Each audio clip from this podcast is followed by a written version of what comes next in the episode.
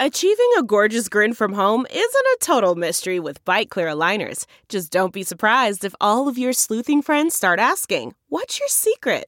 Begin by ordering your at home impression kit today for only $14.95. Byte clear aligners are doctor directed and delivered to your door. Treatment costs thousands less than braces. Plus, they offer flexible financing, accept eligible insurance, and you can pay with your HSA FSA.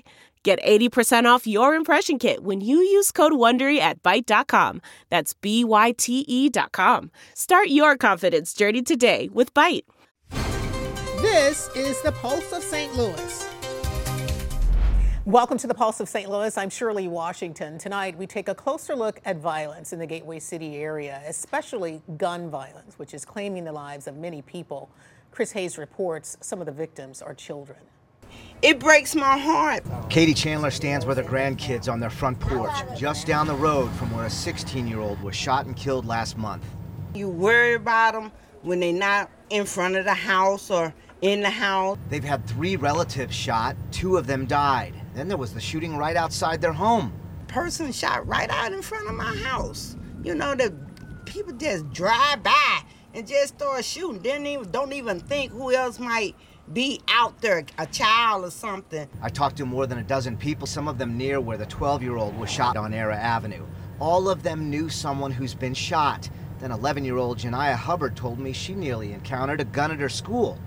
Some of our little kids had seen a gun at the red playground, and first, that one of them was about to pick it up, but first, um, some of them said, no, we don't supposed to pick it up. We supposed to tell a teacher, and they went to get a teacher. Last month alone, four children died in five days in St. Louis shootings. 16-year-old Maisha Cannon was shot in the head sitting on her front porch. That same week, 16-year-old Jason Johnson was shot on Allen near Jefferson Avenue in South St. Louis. The next night, three-year-old Kennedy Powell and a six-year-old were shot on Michigan Avenue in South City. Powell died in that shooting. And two days after that, 11 year old Sharnia Keys was shot in the head inside her home on North 20th Street.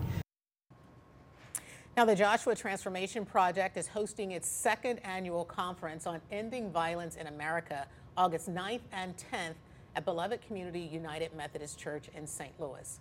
Joining me now, Niesha Thomas. She's the National Training Coordinator of the Joshua Transformation Project. Pastor Richard Dalton. He's the National Director of the Joshua Transformation Project. Reverend Kevin Kosh, he is Senior Pastor of Beloved Community United Methodist Church and President of the Gate District of the Joshua Transformation Project. And then finally, Pastor Stephen R. Vassar, he is Senior Pastor of Compton Hill Baptist Church. Thank you all so much for being here. I appreciate it. Let's start the conversation with reaction because we know that the gun violence in the St. Louis area is disturbing and heartbreaking. It is claiming a lot of lives, and we're talking about our children who are also Yes. victims. Now, Niesha, let's start with you, and then we'll work our way down. You're right. Your reaction when you hear these heartbreaking stories. Oh my goodness, it's just, it breaks my heart to see that so much violence is taking place in our city. But it's, it's, it's even worse that um, this violence is affecting our children um, and ultimately just basically turning our neighborhoods into just turmoil. Pastor Dalton, your reaction, sir. Yes, um, we have lost uh, probably two generations. Uh, not just the current issue of violence in America today, but if you look back about 20 years or even further, you will see we've lost a lot of children to violence, and we're losing this generation as well. But not only to violence, but mass incarceration, because that's related to the violence. So uh, it's, it's, we're losing another generation if we don't come together and do something as a community and as churches. Reverend Kosh. Yes, it's heartbreaking to see what's happening with our youth and children. And as the church, we have to be intentional about utilizing um, those things that have worked to impact the lives of children in positive ways. As Grandma used to say, education, education will make a difference. Absolutely. Pastor Vassar. And one of the challenges is that we're often the church doesn't have the influence that we have, we've always had.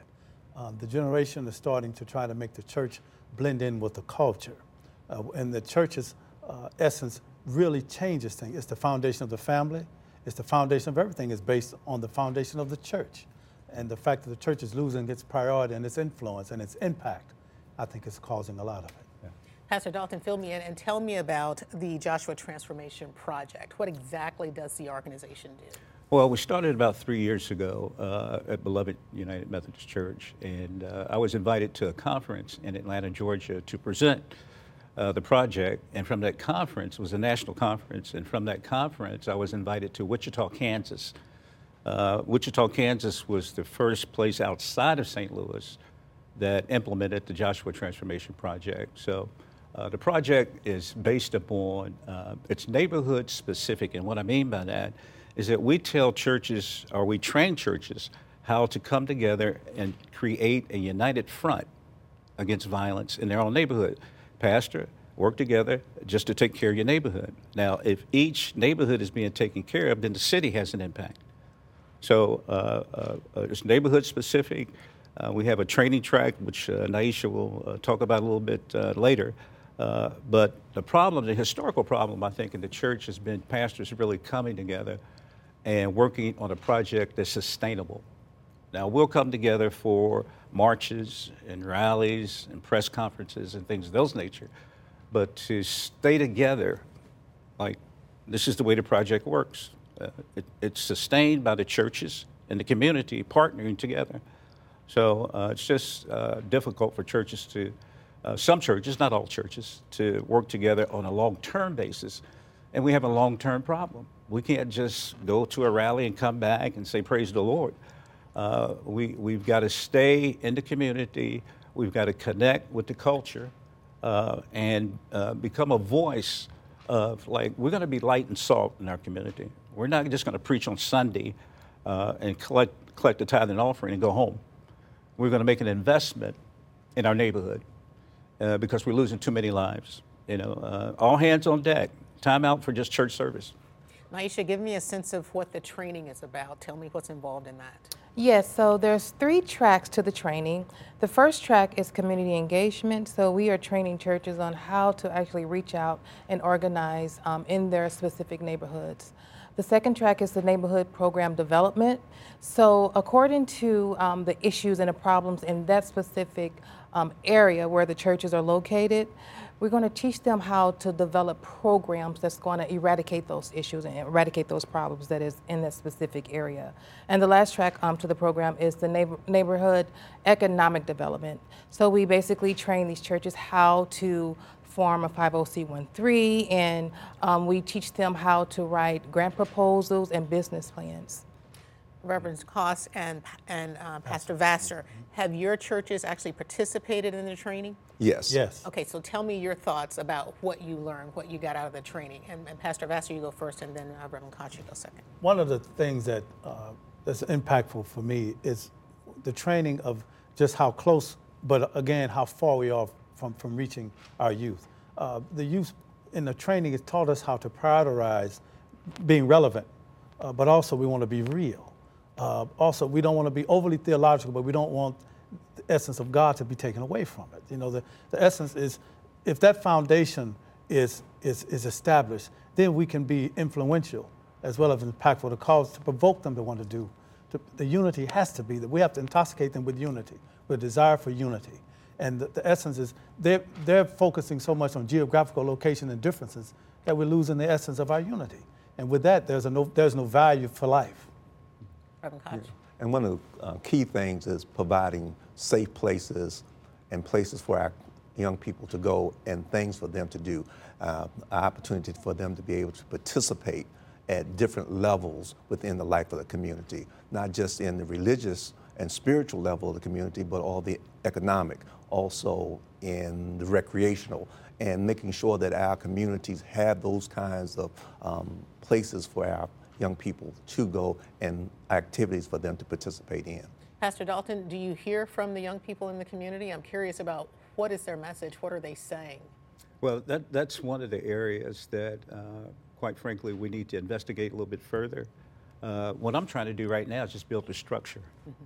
So when we hear from the youth, we have something in place possibly that they can they can add on to their agenda uh, and, and, like Pastor Kosh uh, has uh, explained, a safe place. But uh, this year we're focusing on, um, in fact, Niesha is bringing together the youth at this conference so that we do get that kind of feedback as we move forward, you know, for uh, uh, how we're going to work and identifying some of their issues. You know, what do you see as the problem? What is the church doing? What is the church not doing? Are we relevant to you? If we're not, then how did we become relevant? So those are the kind of questions that we're going to pose during the conference, and then take uh, an evaluation of those answers, and then see if we can insert that in a programmatic thrust to uh, uh, reshape the community and then reshape their lives. So is the conference focusing on gun violence and other types of violence, Niesha?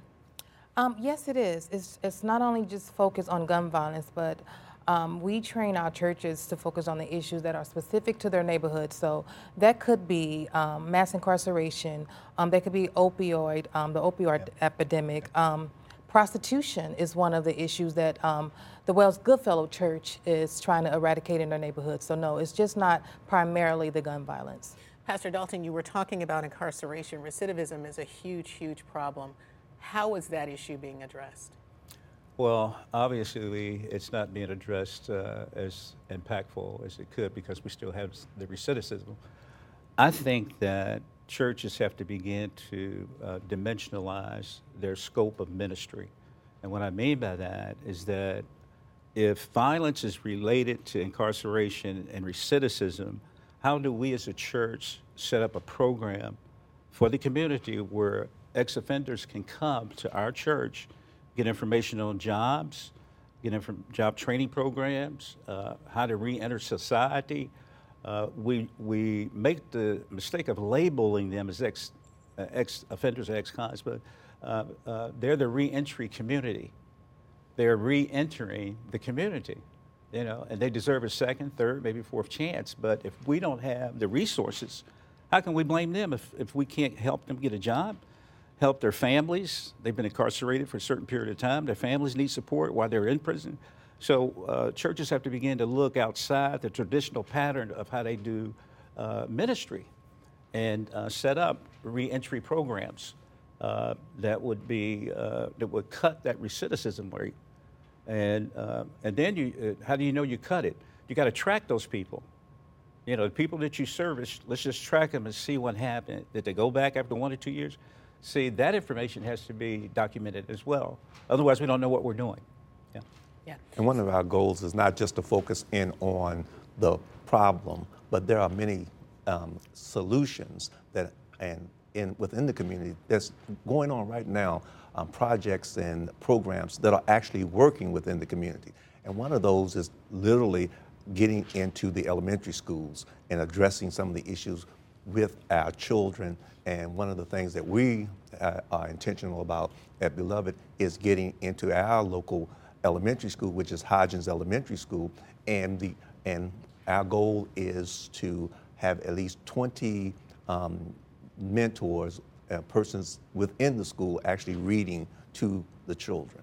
And that's important. I mean, we have to get our children at a young age and get them engaged in reading and math and the sciences. Yes. That is so crucial. I want to talk a little bit more about that when we come back. I've got to take a break. Stay with this when we come back. We will continue the conversation and tell you about this all important conference after the break. Stay with us. Back in a moment.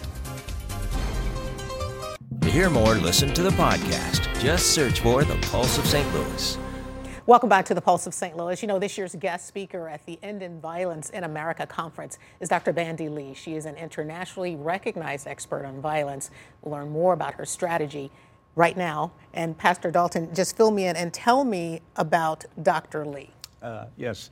Uh, Dr. Lee uh, got her, well, she, she's a, uh, a faculty member, first of all, of Yale University, trained at Harvard University. She's also a forensic uh, psychiatrist.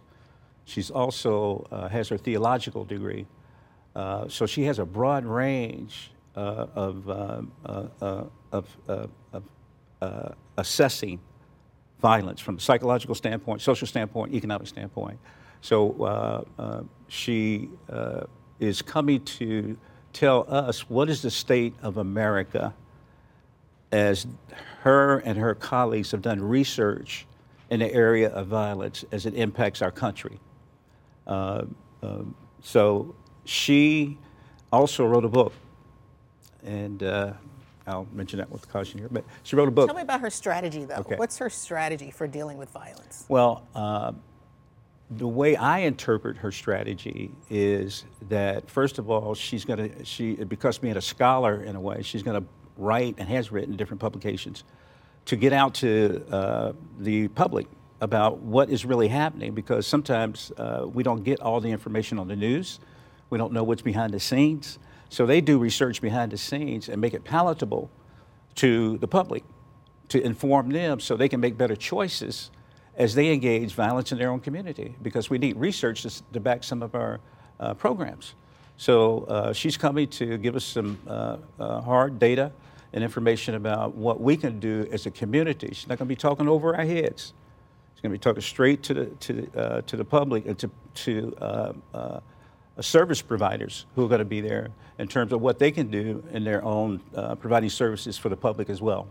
So, can I address something right here? Sure. Yeah. Uh, I want to go back to reading. Mm-hmm. The Justice Department has done research and found out there's a relationship between a lack of reading skills and winding up in prison. It's called, uh, I'm sure you've heard of it, it's called the school to prison pipeline. Yes.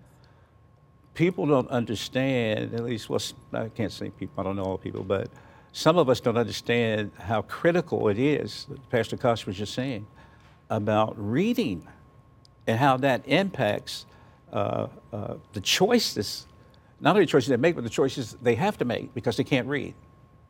And one of those choices may get, be getting involved with their own peer group who can't read as well. So they form their own peer structure based upon their lack of academics. Mm-hmm. And those peer groups become gangs. So, and then they wind up in prison. So the Justice Department can even tell by zip code, okay, this is what's going to wind up happening and it's just a prognostication, a speculation, but they, they've done research to say, well, in this zip code, there's going to be a lot of trouble, and a lot of these kids are going to wind up in the federal prison. Mm-hmm. So, uh, and then one more thing. One more thing. One more thing. Uh, our kids, just like they need to learn reading at an early age, they need to learn conflict resolution skills. See, they need to be able to address at their age level how to deal with conflict. So as they get older, at least they have some tools to, to disengage from something that may become very violent.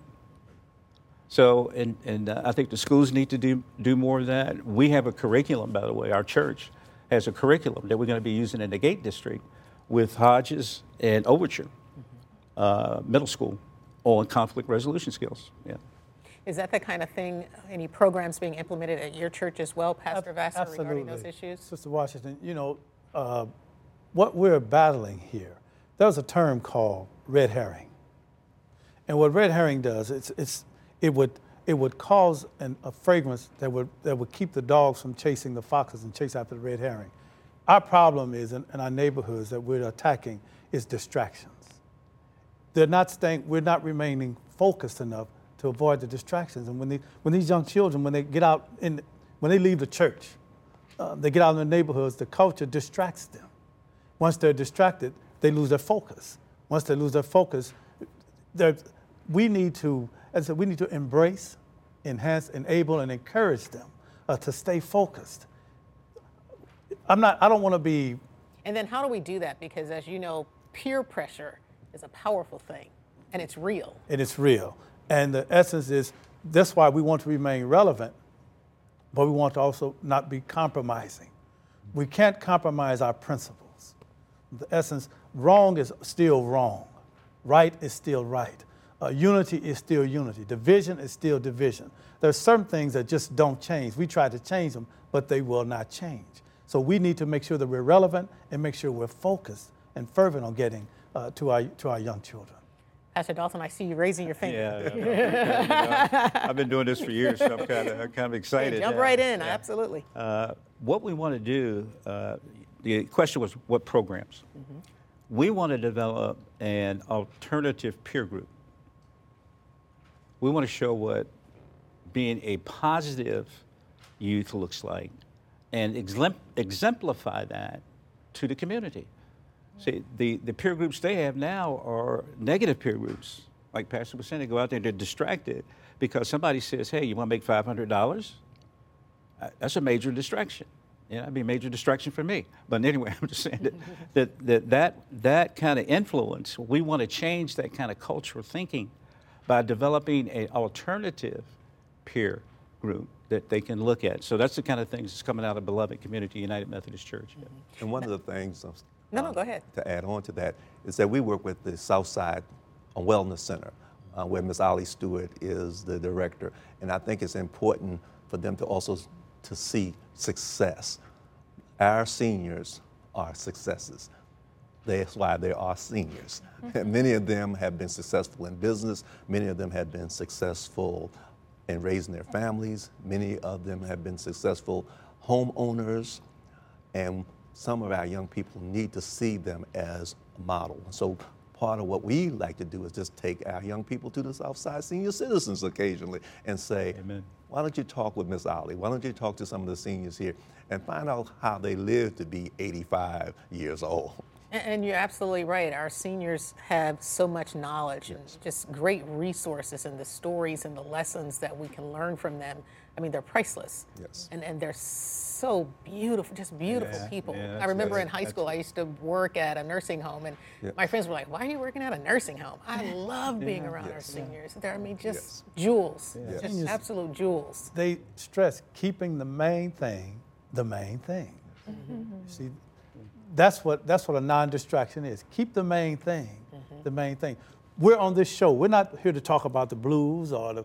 We're not here to talk about sports. We're keeping the main thing the main thing. Mm. And the, and what keeps you living is what keeps your pulse going. The pulse is the main thing. Mm-hmm. Right, mm-hmm. right. So isn't that- Absolutely. if we keep the main Absolutely. Niesha, do we have programs um, in the Joshua Partnership Project that actually caters to that aspect of our children going out and engaging with our seniors and seeing role models, positive role models? Yes, and those um, programs are still being developed as we expand our territory and expand our base. Um, but yes, um, as um, Pastor Kosh mentioned, um, Beloved United Methodist Church specifically has that program set up for the youth to engage with, you know, the older community. So, yeah. Yeah. Go ahead, Pastor. you said he's like a little kid in class. It's want- all good. I just Go want to connect some dots here. Yes, sir. Okay, Can I- I, Absolutely. just, I just want to connect some Absolutely. dots. Absolutely. Uh, one dot that we need to connect is the opioid crisis Mm-hmm. uh, and addiction and what that does in terms of developing a consciousness to do violence. Yeah. So uh, what we have to look at, and we have uh, an addiction specialist coming from Atlanta, Georgia, uh, Mr. Wardell Jones, will be teaching us and training us because in the community there's people addicted. They may want to get off drugs. they may want to start a new life, but they don't know how. So we have to, we have to, and this is something that we want to expand with our program. We want to encourage churches instead, instead of building a new edifice. Sometimes think about uh, building a drug referral treat, treatment center in the neighborhood. Par- partner with other churches, put it in your annual budget, and let's let's when somebody comes to the church right now, what, what, what can we do? You know, we can pray, yeah, but they, but they said, well, I need something right now.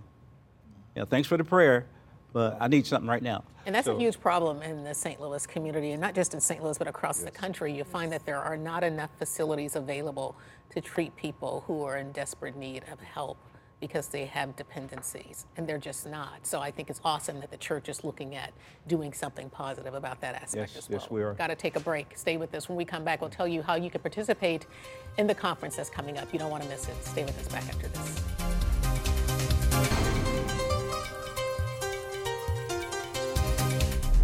Welcome back. You know, you can register to attend the second annual Ending Violence in America conference at Beloved Community United Methodist Church. It is located at 3115 Park Avenue, St. Louis, Missouri, 63104. The event is August 9th and 10th, starting at 10 a.m. Now, remember, Dr. Bandy Lee will speak at Harris Stowe State University Saturday, August 10th at 3 o'clock in the afternoon at the Emerson Theater. And Pastor Dalton just fills in. What can people expect from this conference? Well, first, first I want to say this. Uh, it kind of relates to some of the phrases. Uh, in fact, I kind of took it from Dr. King. Um, uh, violence anywhere is a threat to peace everywhere. Or violence anywhere will impact peace or the setting of peace in your community, in your neighborhood. And uh, if you're not involved, then one day you could step out of your house and be a victim. And you're giving, you're, right now, uh, we're here to give everybody an opportunity to get involved and get some skills. This is a solution based conference, by the way, Shirley. It's not just information. Everybody gets information, right? Right. But what are the solutions? Right. So we have asked all the workshop leaders and the plenary speakers to give us some tools and skills of solutions so we can make an impact in our neighborhoods. And I think you'll do it. And thank you so much. And thank you for joining us for the Pulse of St. Louis. Remember, if you missed any part of the show, download the Pulse on the iTunes. We'll see you next time.